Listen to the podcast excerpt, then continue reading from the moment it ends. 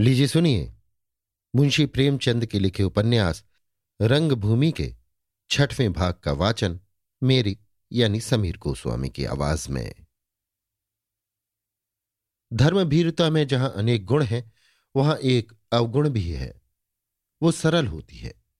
पाखंडियों का दांव उस पर सहज ही में चल जाता है। धर्मभीरु प्राणी तार्किक नहीं होते, उसकी विवेचना शक्ति शिथिल हो जाती है।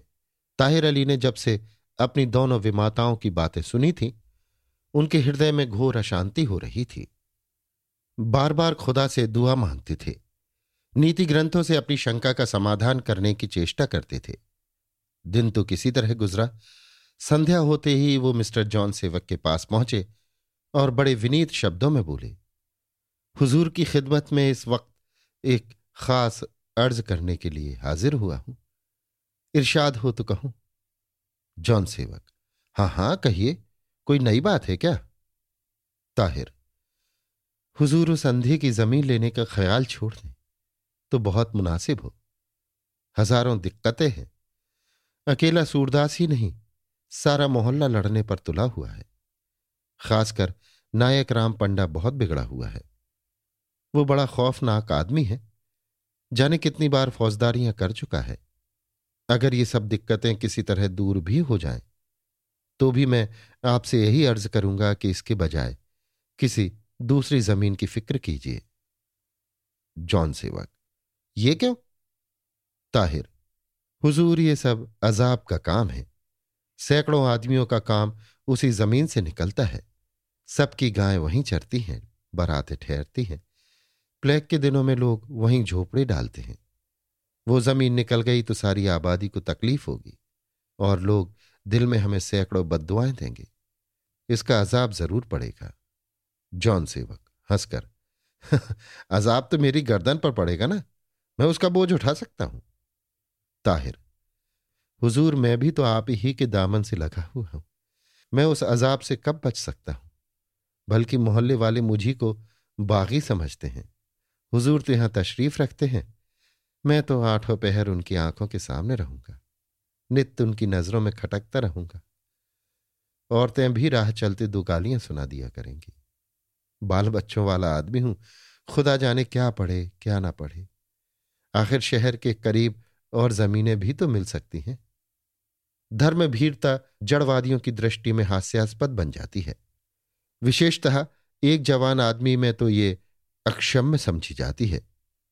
जॉन सेवक ने कृत्रिम क्रोध धारण करके कहा, मेरे भी बाल बच्चे हैं, जब मैं नहीं डरता तो आप क्यों डरते हैं? क्या आप समझते हैं कि मुझे अपने बाल बच्चे प्यारे नहीं, या मैं खुदा से नहीं डरता?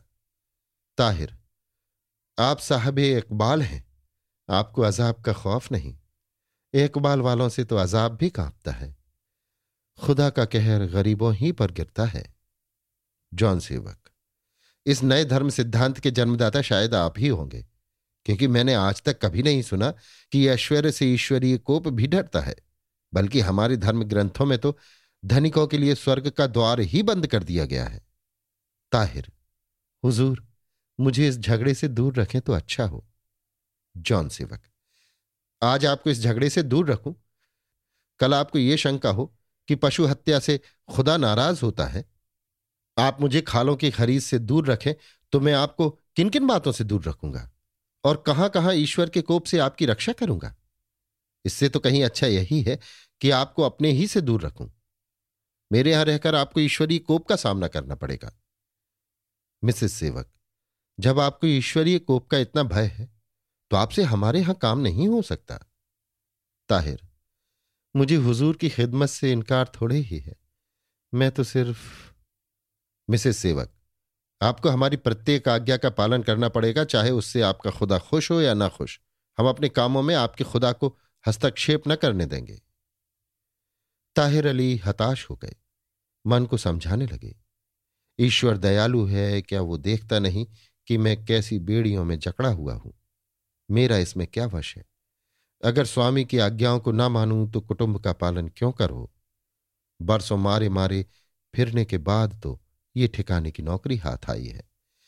इसे छोड़ दूं तो फिर उसी तरह ठोकरें खानी पड़ेंगी। अभी कुछ और नहीं है तो दाल रोटी का सहारा तो है। गृह चिंता आत्मचिंतन की घातिका है। ताहिर अली को निरुत्तर होना पड़ा। बेचारे अपनी स्त्री के सारे गहने बेचकर खा चुके थे, अब एक छल्ला भी न था। माहिर अली अंग्रेजी पढ़ता था, उसके लिए अच्छे कपड़े बनवाने पड़ते थे, प्रतिमास फीस देनी पड़ती। जाबिर अली और जाहिर अली उर्दू मदरसे में पढ़ते थे, किंतु उनकी माता नित्य जान खाया करती थी कि इन्हें भी अंग्रेजी मदरसे में दाखिल करा दो, उर्दू पढ़ाकर क्या चपरासगिरी करानी है, अंग्रेजी थोड़ी भी आ जाएगी तो किसी न किसी दफ्तर में घुस ही जाएंगे। भाइयों के लालन पालन पर उनकी आवश्यकताएं ठोकर खाती रहती थी। पाजामे में इतने पैबंद लग जाते कि कपड़े का यथार्थ रूप छिन जाता था। नए जूते तो शायद इन पांच वर्षों में उन्हें नसीब ही नहीं हुए। माहिर अली के पुराने जूतों पर संतोष करना पड़ता था। सौभाग्य से माहिर अली के पैर बड़े थे, यथासाध्य वो भाइयों को कोई कष्ट न होने देते थे, लेकिन कभी हाथ तंग रहने के कारण उनके लिए नए कपड़े न बनवा सकते, या फीस देने में देर हो जाती, या नाश्ता न मिल सकता, या मदरसे में जलपान करने के लिए पैसे न मिलते, तो दोनों माताएं व्यंग्यों और कटुक्तियों से उनका हृदय छेद डालती थी। बेकारी के दिनों में वो बहुधा अपना बोझ हल्का करने के लिए स्त्री और बच्चों को मैके पहुंचा दिया करते थे। उपहास से बचने के ख्याल से एक आध महीने के लिए बुला लेते और फिर किसी न किसी बहाने से विदा कर देते। जब से मिस्टर जॉन सेवक की शरण में आए थे, एक प्रकार से उनके सुदिन आ गए थे। कल की चिंता सिर पर सवार न रहती थी। माहिर अली की उम्र पंद्रह से अधिक हो गई थी, अब सारी आशाएं उसी पर अवलंबित थीं। सोचते जब माहिर मैट्रिक पास हो जाएगा तो साहब से सिफारिश करा के पुलिस में भर्ती करा दूंगा, पचास रुपये से क्या कम वेतन मिलेगा, हम दोनों भाइयों की आय मिलकर अस्सी रुपये हो जाएगी, तब जीवन का कुछ आनंद मिलेगा, तब तक जाहिर अली भी हाथ पैर संभाल लेगा, फिर चैन ही चैन है। बस तीन चार साल की और तकलीफ है। स्त्री से बहुधा झगड़ा हो जाता। वो कहा करती, ये भाई बंद एक भी काम ना आएंगे, ज्यों ही अवसर मिला पर झाड़ कर निकल जाएंगे, तुम खड़े ताकते रह जाओगे। ताहिर अली इन बातों पर स्त्री से रूठ जाते, उसे घर में आग लगाने वाली विष की गांठ कहकर रुलाते। आशाओं और चिंताओं से इतना दबा हुआ व्यक्ति मिसेस सेवक के कटु वाक्यों का क्या उत्तर देता। स्वामी के कोप ने ईश्वर के कोप को परास्त कर दिया। व्यथित कंठ से बोले, हुजूर का नमक खाता हूं, आपकी मर्जी मेरे लिए खुदा के हुक्म का दर्जा रखती है। किताबों में आका को खुश रखने का वही सवाब लिखा है जो खुदा को खुश रखने का। हुजूर की नमक हरामी करके खुदा को क्या मुंह दिखलाऊंगा। जॉन सेवक, हाँ अब आए सीधे रास्ते पर, जाइए अपना काम कीजिए। धर्म और व्यापार को एक तराजू में तौलना मूर्खता है। धर्म धर्म है, व्यापार व्यापार, परस्पर कोई संबंध नहीं। संसार में जीवित रहने के लिए किसी व्यापार की जरूरत है, धर्म की नहीं। धर्म तो व्यापार का श्रृंगार है, वो धनाधीशों ही को शोभा देता है। खुदा आपको समाई दे, अवकाश मिले, घर में फालतू रुपए हो तो नमाज पढ़िए, हज कीजिए, मस्जिद बनवाइए, कुएं खुदवाइए, तब मजहब है। खाली पेट खुदा का नाम लेना पाप है। ताहिर अली ने झुककर सलाम किया और घर लौट आए।